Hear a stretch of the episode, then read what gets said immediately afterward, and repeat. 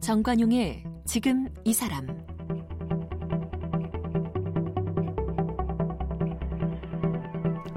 여러분 안녕하십니까 정관용입니다. 급변하는 음악 시장 속에서 자신만의 음악적 색깔을 잃지 않고 한결같은 모습으로 팬들을 찾아가는 가수가 있습니다. 담담한 듯 하면서도 따뜻한 음색의 소유자. 올해로 데뷔 30년 차를 맞는 가수 조규찬 씨입니다. 뭐 작사 작곡 모두 하는 싱어송라이터일 뿐만 아니라 음반 프로듀서로서도 활동하면서 한 자리에 안주하지 않고 다양한 소리를 내기 위한 노력 게을리하지 않았죠. 특히 작년부터는요 매달 다양한 장르의 신곡을 한 곡씩 발표하면서 음악 팬들을 찾아가고 있고 최근에 KBS 2라디오 DJ로도 복귀해서 그동안의 활동 공백에 대한 아쉬움도 조금씩 채워나가고 있는데요. 오늘 다시 뛰는 데뷔 30년 차 보컬 장인 가수 조규찬 씨를 함께 만납니다.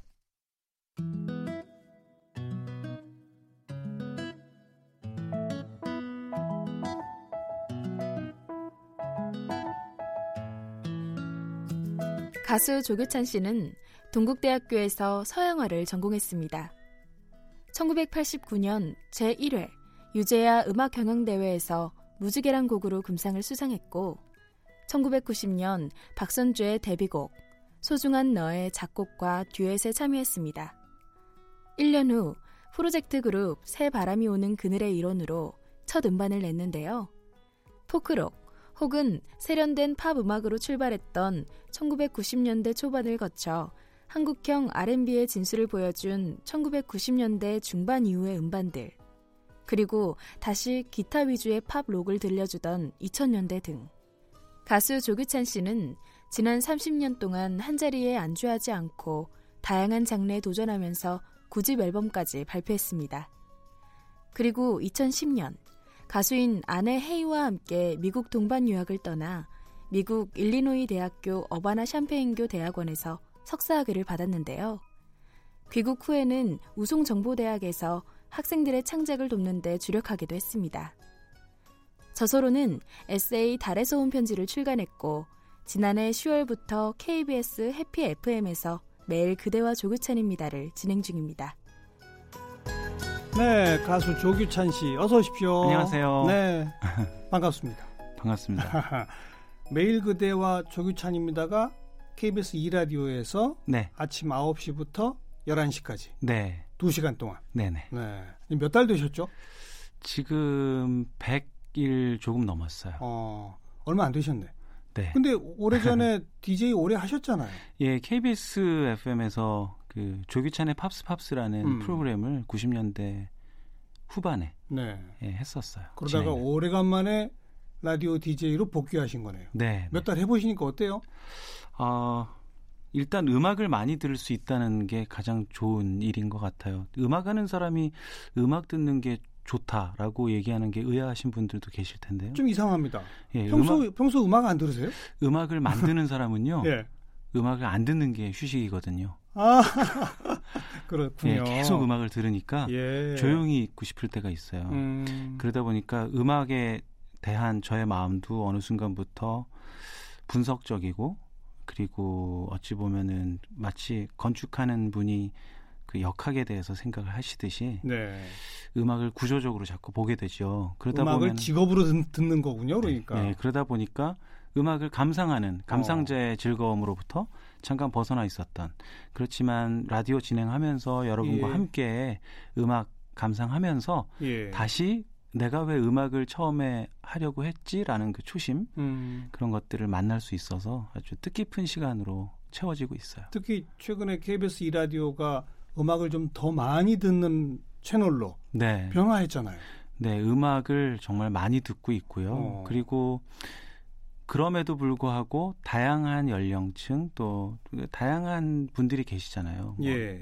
그 모든 분들이 그 시간에 함께 공유하고 그리고 어찌 보면 그 시간을 공유하면서 쉼을 얻고 음. 그리고 다시 하루를 걸어 나아갈 수 있는 힘을 얻는 음, 그런 장으로 그 시간이 꾸며지는 것 같아서 네.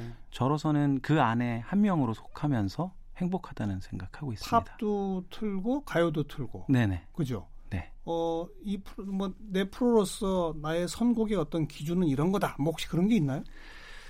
음, 음악을 하는 사람이 진행을 하다 보면 본인의 음악적인 성향에 따라 선곡을 하는 경우가 많이 있어요.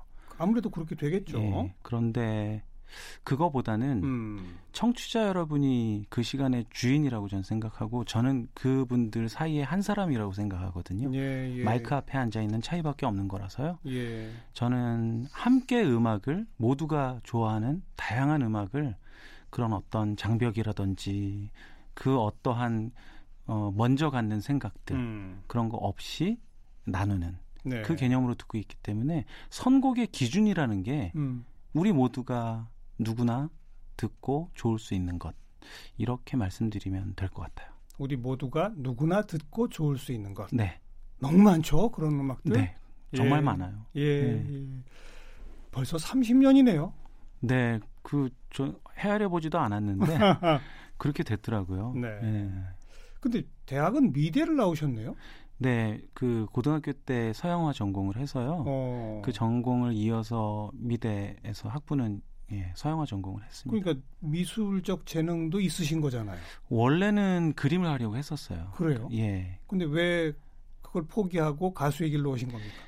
그런데 또 그림을 그릴 때 아마 그림 그리신 분들은 이 방송 들으시면 이해하시겠지만 그림 그리는 이들의 작업실에는 항상 음악이 흐르거든요. 네, 네. 그러니까 제가 고등학교 때 전공할 때도 음악을 항상 들으면서 그림을 그렸고 음. 더 나아가서 중학교 때로 거슬러 올라가면 그 작곡, 기타 연주 이런 것들을 습작이지만 비록 그때부터 시작을 해서 어. 어, 꾸준히 하고 있던 터였어요. 예. 그래서 사실 음악이 갑작스러운 건 아니었고 다만 어.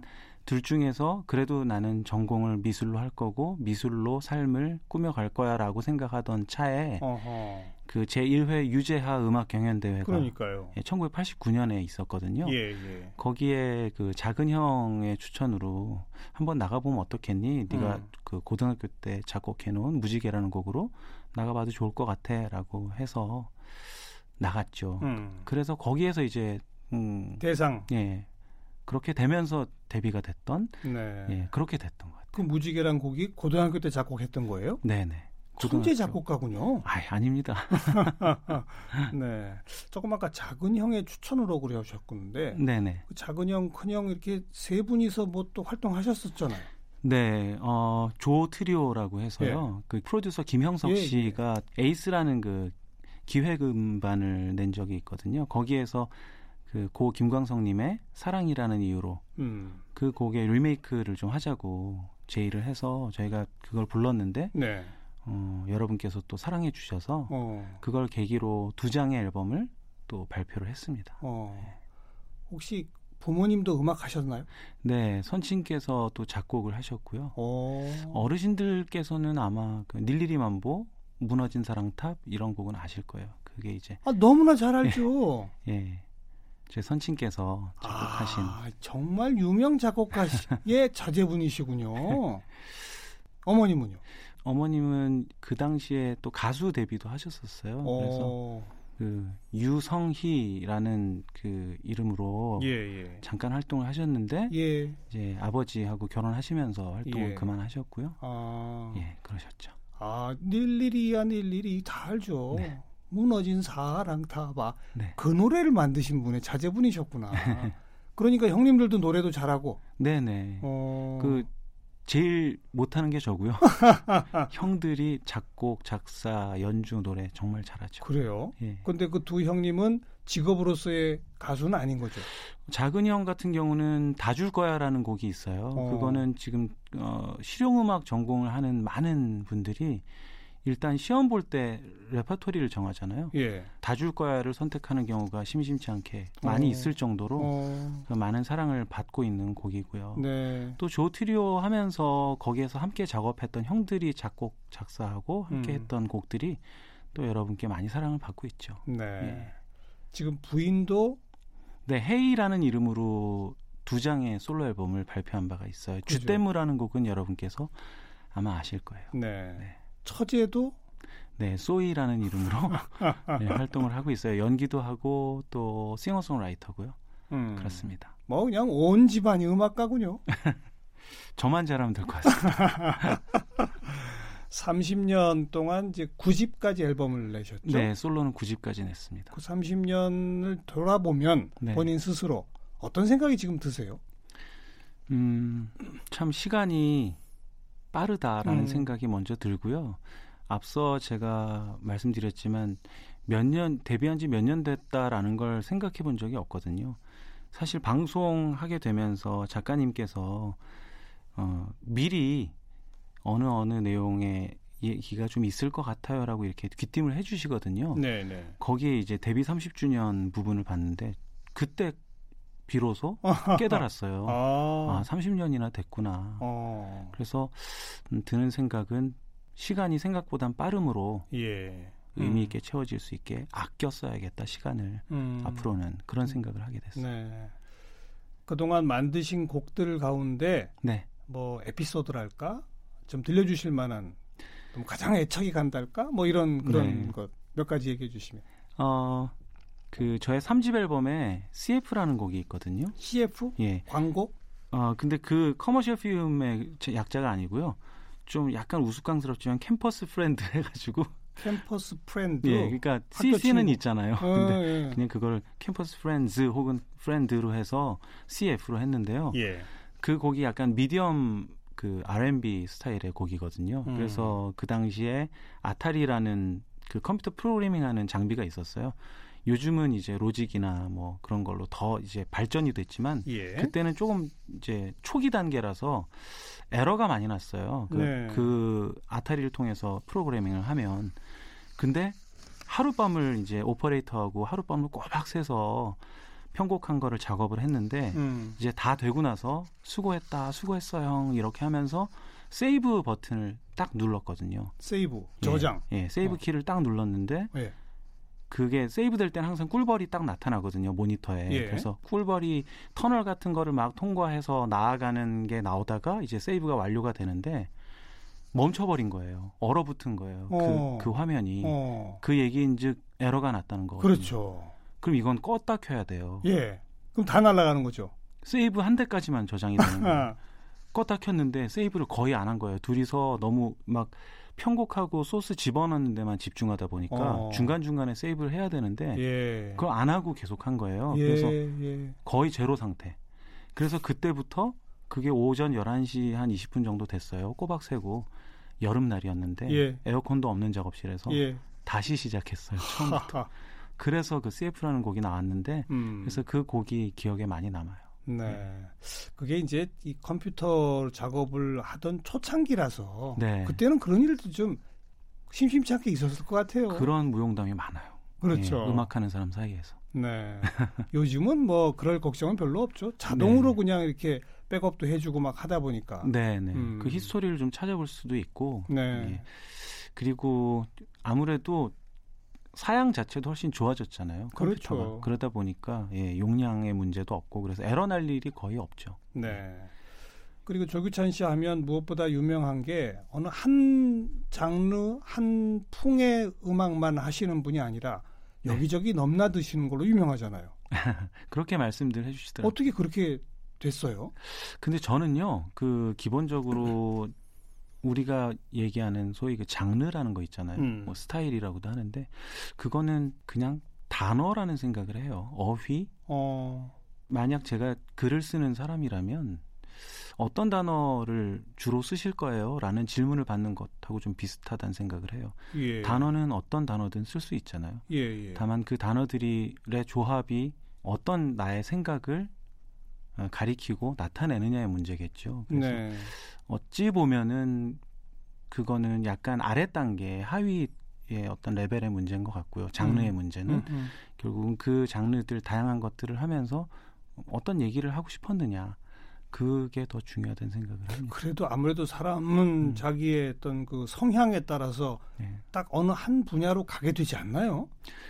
예컨대 좀 그렇죠. 느린 곡, 네. 좀 빠른 곡, 뭐 네. 이게 좀 어느 어느 한쪽으로 가지 않아요?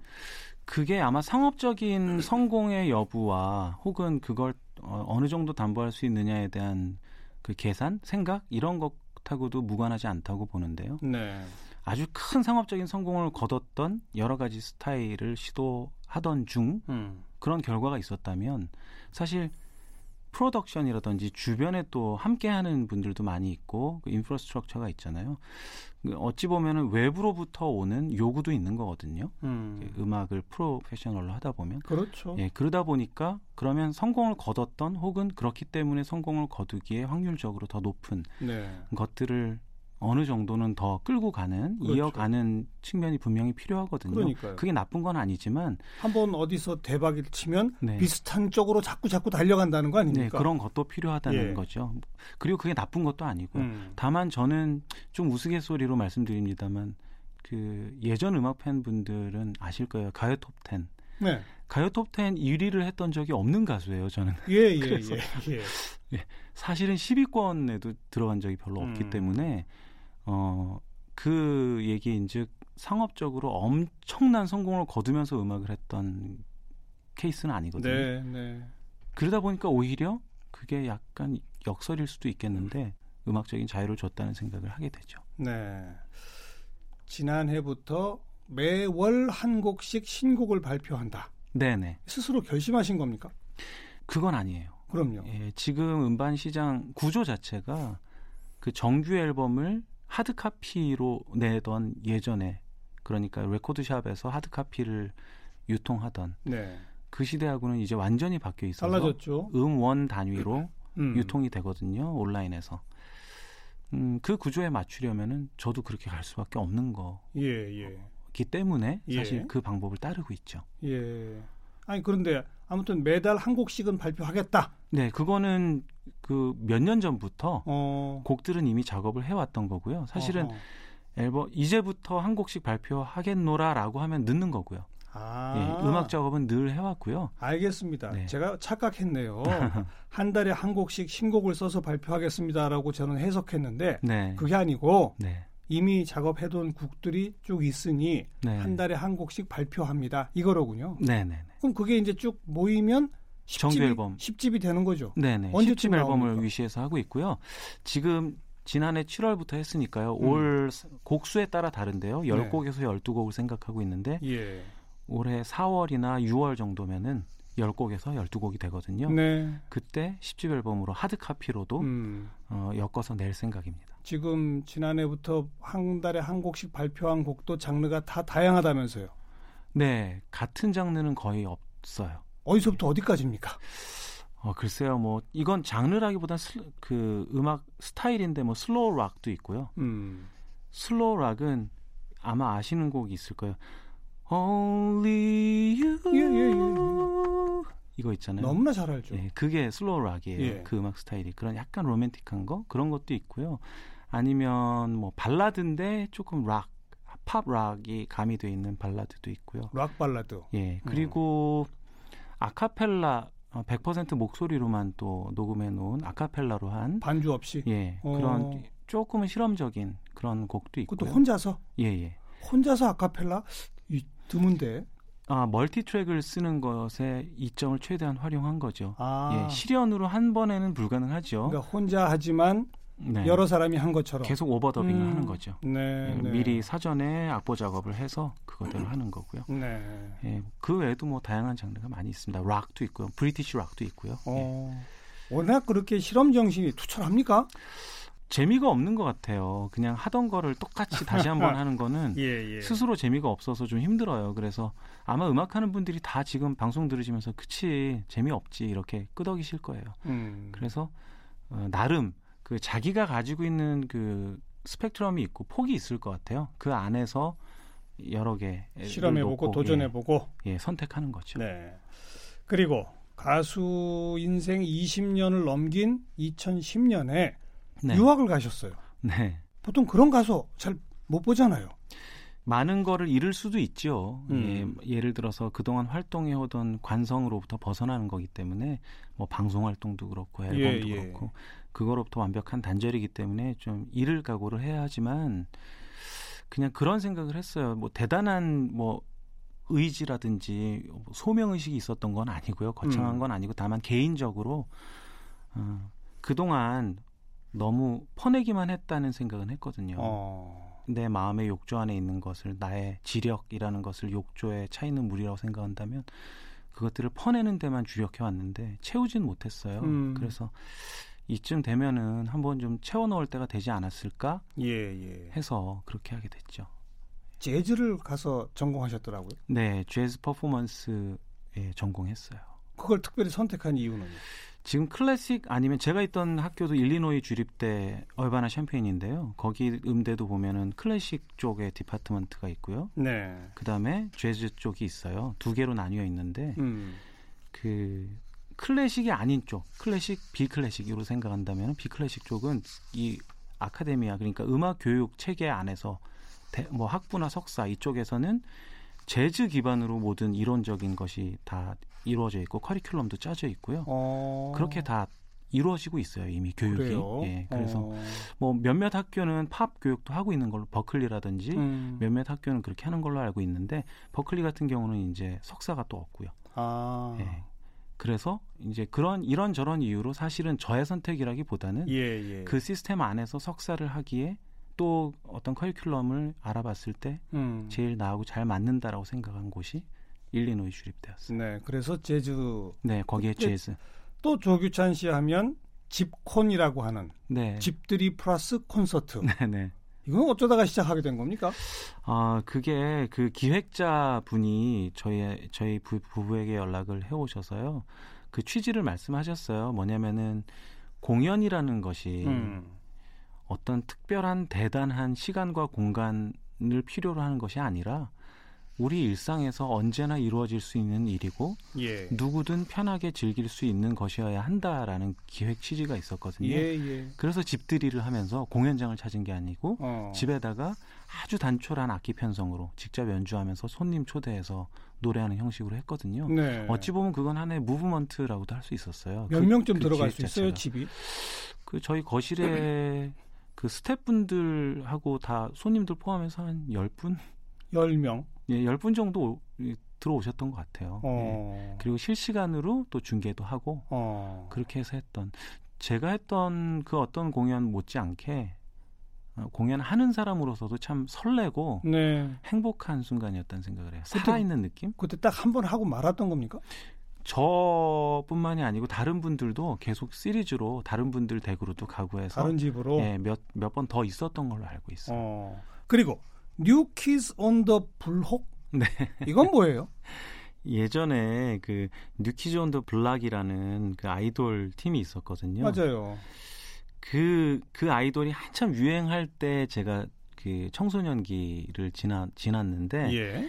그때를 공유할 수 있는 그 추억을 그 시기를 공유할 수 있는 저와 같은 나이에 있는 친구들이 음. 다른 분야의 친구들이 모여서 사는 얘기들 예. 어, 남편으로서 아빠로서 사는 얘기 이렇게 두런두런 하면서 음악계에 있는 친구들 아니고. 네네 어. 뭐그 광고 감독도 있고 예, 또 그러니까 CF 감독도 있고요 그다음에 뭐 인터넷 광고 음. 그런 거 하는 감, 그 회사 경영하는 사람도 있고 그렇 이렇게 다양한 층의 사람들이 모여서 하지만 같은 추억을 공유하는 네, 네. 사람들이 그런 얘기 나누면서요 사랑방에서 그냥 얘기 나누듯이 그러면서 추억 속에 있는 것들 끄집어내서 예컨대 추억 속의 광고 막 이렇게 보다가 음. 어 그런 거 좀 비슷한 거 재밌는 거 만들어 볼까 해가지고 막 뚱땅뚱땅 해가지고 장난감 만들듯이 짧은 노래도 만들고 재밌는 노래도 만들고 정기적으로 만나요? 어 거의 2주마다 한 번씩 만났었는데요. 어. 초창기에는 지금은 그 CF 감독인 멤버가 너무 바빠요. 최근에 굉장히 좀 큰 프로젝트 하나를 맡아서 예. 광고를 촬영하고 예. 있는데 예. 너무 바쁘다 보니까 지금 몇 달째 못 만나고 있어요. 네. 되게 지금 약간 슬퍼요. New Kids on the 불혹. 네. 40대 불혹. 이제 예. 50다 바라보지 않아요? 그렇죠. 예, 그래서 사실 불혹이라고 하면 안 될 것 같은 생각이 이제는 점점 들고 있습니다. 네. 이렇게 다양한 문화적 교류 등등을 통해서 또 실험적인 작곡 쭉 이어나가고 계신 조규찬 씨. 올해가 이제 30년인데 네. 보통 다른 대중 가수들 30년 되면 무슨 뭐 전국 투어 콘서트도 하고 뭐뭐 하는데 네. 우선 뭐 몇 달 있으면 10집 앨범은 나올 것 같고 네. 콘서트 계획은 없습니까? 콘서트는 지난해에도 싱글들 발표하면서 물론 그 전부터 연초부터 시작은 했지만 그 연중 사회를 시리즈 공연을 가졌거든요. 예, 예. 마리아 칼라솔에서. 근데 올해도 지금 또 기획을 하고 있어요. 음. 그래서 시리즈로 하는 공연, 앨범 발표와 맞물려서 또 가을 겨울까지 이어지는 그 시리즈 공연도 지금 계획하고 있습니다. 네. 그럼 앨범도 기다리겠고 공연도 기다리겠고요. 네네네. 마지막으로 이건 KBS 1라디오 청취자분들한테 네. KBS 2라디오 매일 그대와 조규찬입니다. 많이들 들어달라는 홍보 한 말씀 하세요. 네, 안녕하세요. 저는 KBS 2라디오 매일 그대와 조규찬입니다. 매일 오전 9시부터 11시까지 여러분과 만나고 있는 조규찬인데요. 어, 제가 그 사실은 평소에 97.3MHz 어, 정말 많이 듣고 특히 정관용님 예전 토론 진행하실 때부터 굉장히 애청자였는데 이렇게 직접 만나 뵙고 얘기 나눠서 정말 좋았고 영광이었고요. 여러분 이 라디오 많이 찾아주세요. 106.1MHz고요. 오전 9시부터 11시 만나서 좋은 얘기 나누고 그리고 하루 에너지 함께 얻었으면 합니다. 네. 자, 보내드리면서 조기찬 씨 곡 한 곡 들을 텐데 네. 어떤 곡 들을까요? 지난해에 발표했던 그 저의 신곡입니다. 영년, 영월, 영일 이 곡 전해드리고 싶어요. 제목이 왜 그래요? 어, 내 삶을 리셋한다. 어, 나에게 그 어떤 대상이 나타남으로 인해서 나의 모든 것은 다시 쓰여지고 새로워진다. 예. 라는 의미를 가지고 있어요. 영년, 영월, 영일. 네. 아, 태어난 날. 리셋. 네. 음, 함께 듣고요. 조기찬 씨 오늘 고맙습니다. 감사합니다.